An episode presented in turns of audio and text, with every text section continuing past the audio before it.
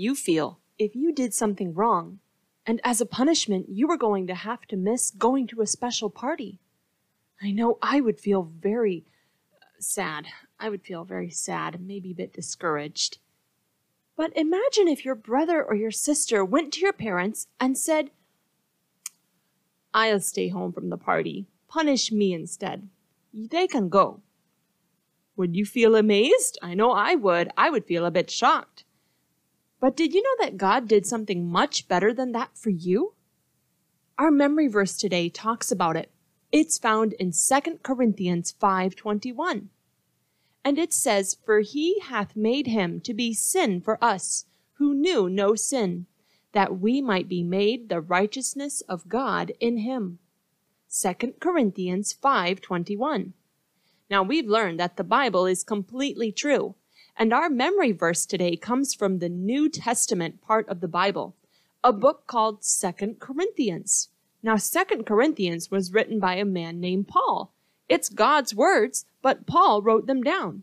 He was one of the forty men that God chose to write the Bible. Second Corinthians five twenty-one is the memory verse address or reference. That's how you can find it in the Bible. First you find the book, Second Corinthians, then you find the chapter, which is five, followed by the verse, which is twenty-one. And it says again, Second Corinthians five twenty-one, For he hath made him to be sin for us, who knew no sin, that we might be made the righteousness of God in him. Second Corinthians five twenty-one. Now what does this verse mean? Well, for he hath made him to be sin for us. He hath made him to be sin for us. That part means that God the Father sent his Son, the Lord Jesus, to die on the cross, to take the punishment that you and I deserve for our sin.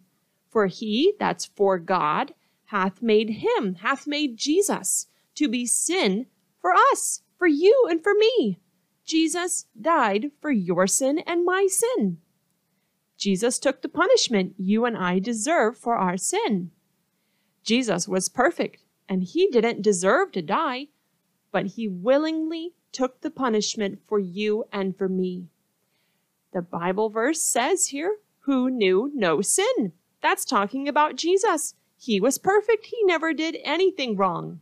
So anyone who calls upon him as Savior would not have to be punished, but would be seen by God as righteous. That means clean from sin, and be able to go to heaven someday.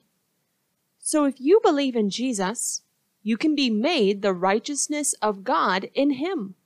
That means God will see you as righteous or as clean from sin if you believe in Jesus, if you call on him to save you. So our verse again is Second Corinthians five twenty-one. For he hath made him to be sin for us, who knew no sin, that we might be made the righteousness of God in him. Second Corinthians five twenty-one. Now, if you have not believed on Jesus already, you can do that today. And you can call on Jesus to save you. And he will forgive your sin if you ask him to. But if you have already called on Jesus to save you and you've already had your sin forgiven, then God has changed you on the inside. He's made you clean from sin so you can tell God thank you. You can tell him thank you every day for forgiving you and for making you his friend, because that's a wonderful thing that he's done. So let's say that verse again. Say it with me if you remember it. Second Corinthians five twenty-one. For he hath made him to be sin for us, who knew no sin, that we might be made the righteousness of God in him. Second Corinthians five twenty-one. Yes, you can find this verse in your Bible if you have a Bible. All you have to do is go to Second Corinthians, which is right after First Corinthians, and then find the chapter, chapter five, and verse twenty-one. And then you can find this verse. And if you would like, you could even write it down on a paper or in a notebook or something, and you could take it and you can paste it on your wall or on your mirror or someplace that you will look. And so you can remember this memory verse from God's Word today. Second Corinthians five twenty-one.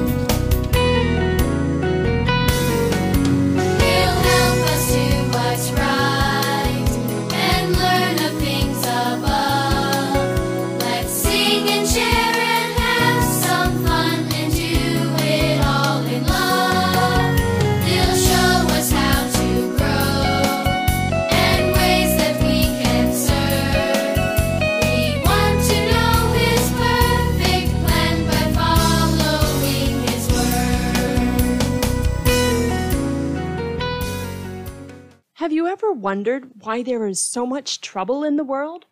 Why is there pain and sickness and death and dying and natural disasters and COVID? Well, we'll answer that question today. Now, we've already learned that God made the world, and when he made the world, everything was beautiful and very good. But today, in our world, many things are not beautiful. Many things are not very good. Now there's sickness and sadness and death and disease. When did these things go wrong, and why did they go wrong? Well, to find out, we have to go back a long, long time ago, and that's exactly what we're going to find out today. Now, the first five days of creation, do you remember some of the things that God created? Maybe you remember that on the first day, God created light, and he separated the light from the darkness. On the second day, do you recall what God made? Do you remember what he made? God made the sky with the clouds above and the waters underneath, the, the seas, the oceans. What about the third day? What did God make on that day? God made the land, the trees, and the plants. And then the fourth day, which I think must have been a very beautiful day, God made the sun, the moon, and the stars, and the galaxies, and the planets. And the fifth day, what did God make on that day? Maybe you like this one. This one was when God created the birds in the sky and the creatures in the sea. And then remember what happened on day six? On the sixth day, God made his most, most special creation. He formed man from the dust of the earth. God gave him a wonderful body and then breathed into him, and God made him a living person. Man would be able to enjoy fellowship or friendship with God. God gave man a soul that will live forever. Now, do you know what the name of that man was? What was the name that God gave him? It was Adam. God placed Adam in a beautiful garden that he had planted. I can't even imagine how beautiful that garden must have been. I'm sure it had wonderful trees and different kinds of fruits for him to enjoy, colorful flowers, probably a, a river or a stream, and some nice soft grass. Every day was bright. Every day was peaceful. Every day was just perfect in this wonderful garden that God had made for Adam. Adam was very special. God loved him so much, and God also loves you. He loves you, he made you, and you are special to him. Now in the Bible it says, I have loved thee with an everlasting love. Jeremiah thirty-one three. Yes, God loves you with an everlasting love. That means forever love. God knew you and loved you even before you were born. God loves you much more than you could ever imagine. His love for you is perfect because God is perfect. He's holy. He wants you to live with him in his perfect home called heaven, where there's never any darkness. There's only light. This perfect holy God, he loves you. And he loved Adam too. He placed Adam in a beautiful garden and gave him the job of taking care of it. It wasn't very hard work. There were no weeds to pull. God gave Adam one rule to obey. He said, you may eat the fruit from every tree in the garden except one. The day you eat from the tree of the knowledge of good and evil, you will surely die. God made Adam with a will. That means Adam got to choose if he wanted to obey God or not. There were so many wonderful foods in the garden. I imagine there were a lot of trees that produced many different kinds of fruit. So not eating the fruit from only one tree should not have been too hard. It shouldn't have been a problem. Then God brought all the animals to Adam, and God told Adam to name all the different animals. Now, Adam didn't have to be afraid of these animals because they were tame. As Adam named the animals, he realized that something was missing. God helped him with this problem. There was no other people for Adam to talk to, no other one to help him or to enjoy the garden with him. But God had a plan to help Adam with this problem. He caused Adam to go into a deep sleep, and while Adam was sleeping, God took a rib from his side and used it to make a woman. Now, when Adam woke up, God gave him this woman to be his wife. Adam called her Eve. Now there were two people on the earth, Adam and Eve, and they lived together in the perfect garden that God had made, the Garden of Eden. Now Adam and Eve, when God created them, they were they didn't wear clothes. They were naked, but they were not ashamed. The Bible says they were not ashamed. Everything was very good. Now, there were a lot of different animals in the garden. One of the animals was a serpent. It was not like serpent or snakes that you and I know of today. It was God's enemy, Satan, in disguise. Satan was actually speaking through this serpent. But let me tell you a little bit more about Satan. Satan had once been a shining angel in heaven, but he rebelled. He turned against God. He wanted to be as great as God, but no one can be as great as God. So God threw Satan out of heaven. Some of the angels, they wanted to follow Satan too, and so God threw them out of heaven. Those angels now are called demons because they worship Satan. Satan hates God, and he wants everybody else to hate God too. He doesn't want anyone to live in heaven with God. He tells lies about God to trick people so they won't believe or obey him. When Eve came, the serpent asked her, "Has God said you shall not eat of every tree in the garden?" Now I'm sure that Adam must have told Eve about God's special rule. Can you remember what that rule is? The rule was, "You may eat the fruit from every tree in the garden except one. The day you eat from the tree of the knowledge of good and evil, you will surely die." That was the rule, and Eve told that to the serpent. Eve also said, God said if we eat from that tree or even touch it, we will die. Satan lied to Eve. He said, "You will not die. You will become like God, knowing good and evil." Now Satan knew that God had made Eve and Adam with a will. That means they could choose if they wanted to obey God or they could choose to disobey God. Satan wanted to trick Eve into disobeying God. Eve listened to the serpent. She looked at the fruit, and she must have thought that it looked very nice. She took it, and she ate it, and she gave some to Adam, and he ate the fruit too. Adam and Eve chose to believe Satan instead of God. They disobeyed God. That was how sin entered the world. Adam and Eve did what they wanted to do instead of obeying God. When you do what you want instead of obeying God, it's called sin. Since the day Adam and Eve sinned, every person has been born with a want to to sin. The Bible says, "Wherefore, as by one man, sin entered into the world, and death by sin. And so death passed upon all men, for that all have sinned." Adam is the one man that sin entered into the world by. It's such a sad thing to think that ever since Adam and Eve sinned, everyone, you and me, have been born with a desire to sin. We've been born with a sin nature inside of us, that we want to do things that break God's laws. Anytime we break God's laws, we are choosing to sin. Maybe you pretend not to hear your parents when they ask you to do something. Or maybe you pretend not to hear when your teacher tells you to do a certain job in the class. Maybe you think angry thoughts about someone you don't like. You can probably think of other ways that you've sinned. Sin is very serious because it separates you from God. If your sin is not forgiven, you will have a, you will have a spiritual death, and that is to be separated from God forever in a terrible place of punishment and suffering, and that place is called hell. Anytime you do what you want instead of obeying God, it is sin. And Adam and Eve, they had sinned. They had done what they wanted to do instead of obeying God. And that is how sin entered the world. All of a sudden, everything changed. God's creation was no longer perfect. Adam and Eve had chosen a sin, and they must have been very sad. They also realized they were naked, and they were ashamed. Quickly, they made coverings for themselves. They made coverings out of fig leaves. Now, their bodies did not die that day, but Adam and Eve died in another way. It was a spiritual death. They were separated from God. They no longer enjoyed the fellowship or the friendship with God. It was a terrible thing to be separated from the God that they loved. Adam and Eve felt guilty and afraid. They tried to hide from God, but nobody can hide from God.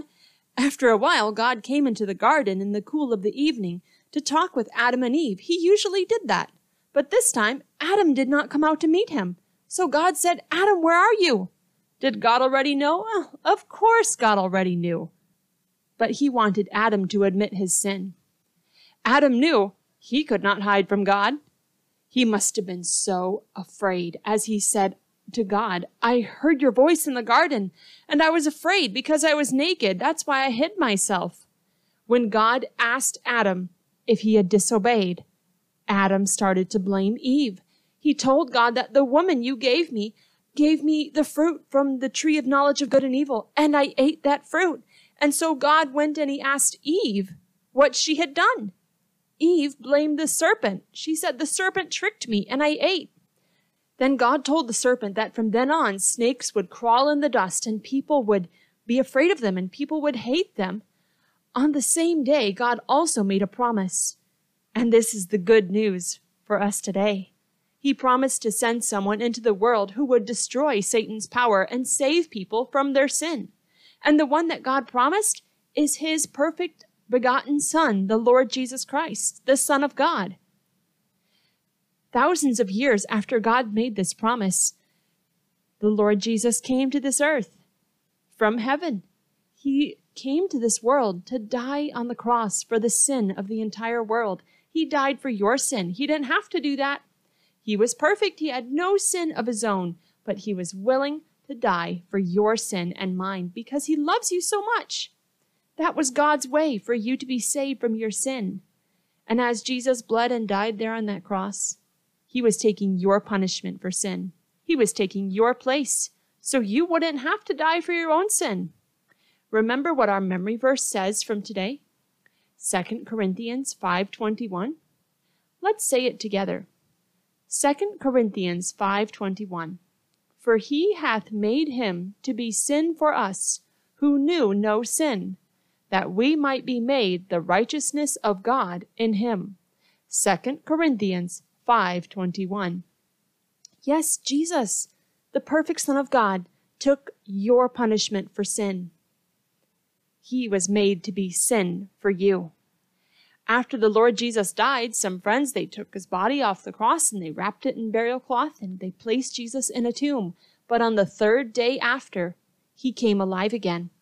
And today, he is living in heaven.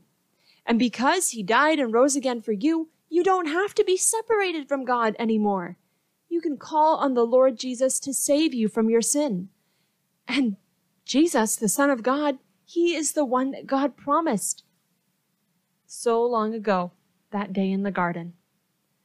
God promised to send someone who would destroy Satan's power and save people from their sin.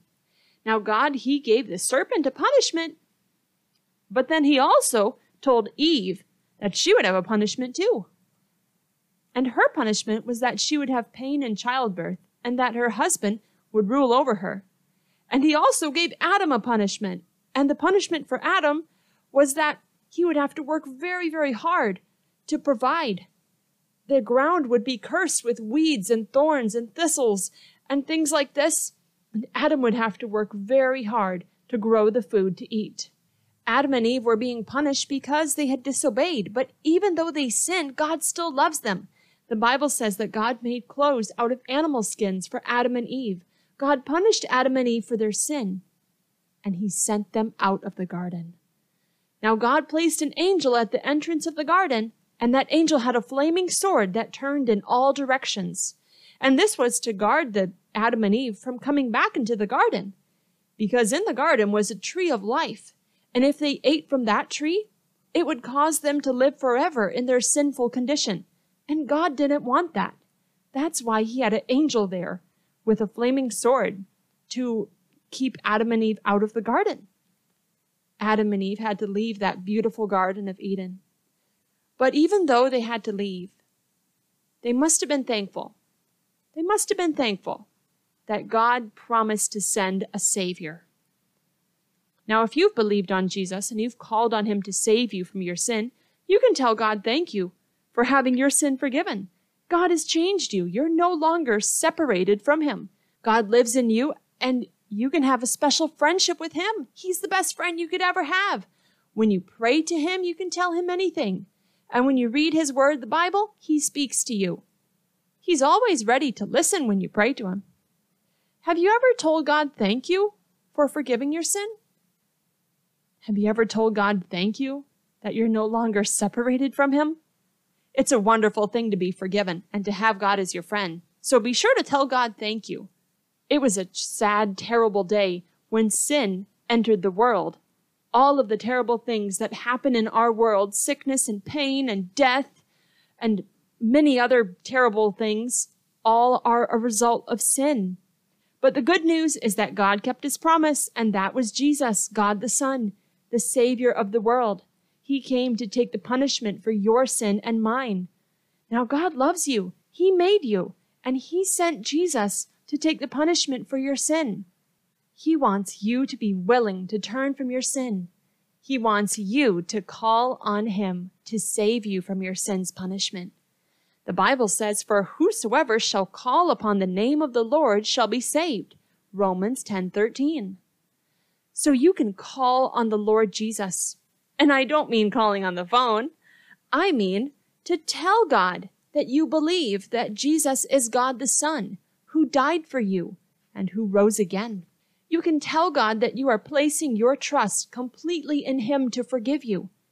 If you tell him that, and you truly mean it, he will save you from your sin's punishment. He'll forgive you. He'll make you different on the inside so you can live to please him.